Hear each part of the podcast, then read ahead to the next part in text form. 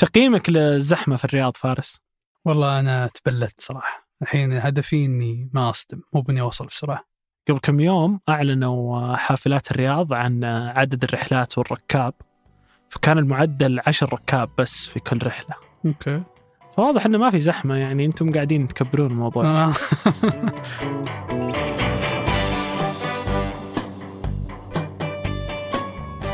هذا بودكاست الفجر من ثمانية. بودكاست فجر كل يوم نسرد لكم في سياق الأخبار اللي تهمكم. معكم أنا إبراهيم القرعاوي. وأنا فارس فرزان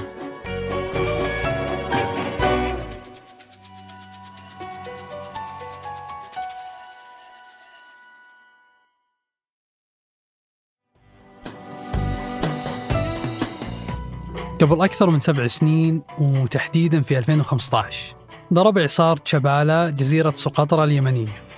وصار تشابالا هو ثاني أقوى إعصار استوائي في المحيط الهندي ومن أقوى الأعاصير اللي وصلت لليابسة في بحر العرب من أكثر من 60 سنة. وتكون هذا الإعصار في منطقة ضغط منخفض في بحر العرب. تحول بعدها العاصفة إعصارية قوية جدا حملت معها كميات كبيرة من الأمطار. وتسبب الإعصار بأضرار كبيرة بالمنازل في جزيرة سقطرى اليمنية. واضطر آلاف الصيادين أنهم يهربون للجبال. بسبب شدة الأمطار وارتفاع وهيجان أمواج البحر. في هذا الأسبوع يشهد بحر العرب إعصار جديد اسمه تيج. وقالت الأرصاد الجوية في عمان أن الإعصار يتمركز في جنوب غرب بحر العرب. تقدر سرعة الرياح في مركزه من 64 إلى 82 عقدة. وطلبت سفارة السعودية في عمان من السعوديين والمقيمين الحذر خصوصا في محافظة ظفار والوسطى. وأشارت تقارير إلى أن الإعصار تيج ما راح يكون له تأثير مباشر على أجواء السعودية لكنه راح يساهم في هطول أمطار متوسطة وغزيرة ورياح نشطة في صحراء الربع الخالي وأجزاء من منطقة نجران. وحتى وقت قريب كانت الأعاصير في بحر العرب نادرة لكن العلماء يشيرون أن في السنوات الماضية ضربت موجة من الأعاصير القوية في المحيط الهندي وتشكلت العديد منها تحديدا في بحر العرب اللي يعتبر جزء من المحيط الهندي. وبحسب البيانات فالسبب الرئيسي لهذه الزيادة هو ارتفاع درجات الحرارة. هو الشيء اللي يخليها منطقة خصبة للظواهر الجوية المتكررة زي الأعاصير رغم أن مياه بحر العرب تعتبر أبرد من المحيط الهندي وخليج البنغال إلا أن حرارتها بدأت ترتفع بشكل أكبر في السنوات الأخيرة بسبب تزايد تداعيات ظاهرة الاحتباس الحراري. عشان كذا يزيد هذا الشيء من ارتفاع درجة حرارة سطح البحر واللي بسببها تزيد حدة الأعاصير في بحر العرب. وتشير بعض البيانات أن درجات الحرارة في بحر العرب ارتفعت بمعدل إجمالي يقدر ب 10.1 ملي درجة سنويا من عام 1960 إلى عام 2011 وإجمالا صارت درجة الحرارة ترتفع فيه بشكل ملحوظ في آخر 40 سنة مقارنة بالمحيطات المفتوحة الثانية في جميع أنحاء العالم. تعتبر عمان من أكثر الدول العربية والخليجية اللي تتعرض للأعاصير والعواصف المدارية على مدار 140 عام تقريبا. ولأن سواحل عمان على بحر هذا كذلك سبب رئيسي للأعاصير والعواصف. وكان إعصار جونو اللي ضرب في 2007 أقوى وأخطر إعصار شهدته عمان.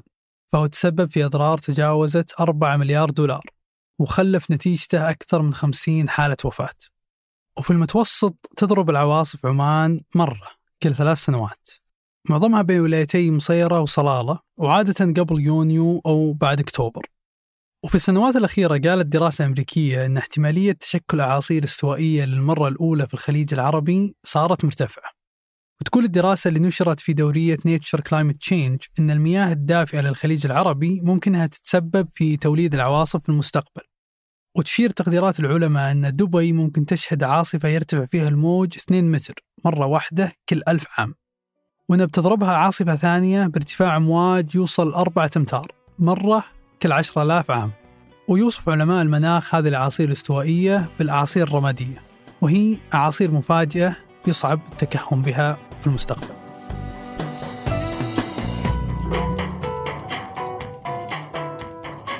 وقبل ننهي الحلقة هذه أخبار على السريع.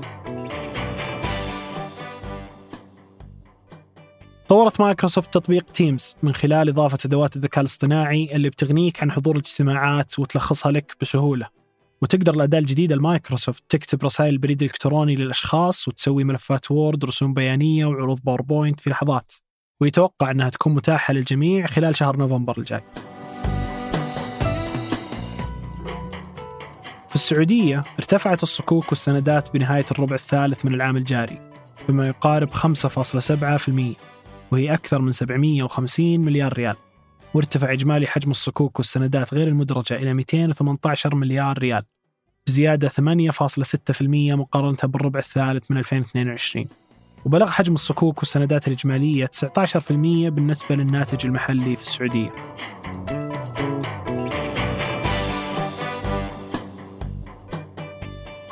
أنتج هذه الحلقة تركي البلوشي ورناد العيسى. وقدمتها أنا فارس الفرزان. وأنا إبراهيم القرعاوي. حررها محمود أبو ندى. نشوفكم بكرة الفجر.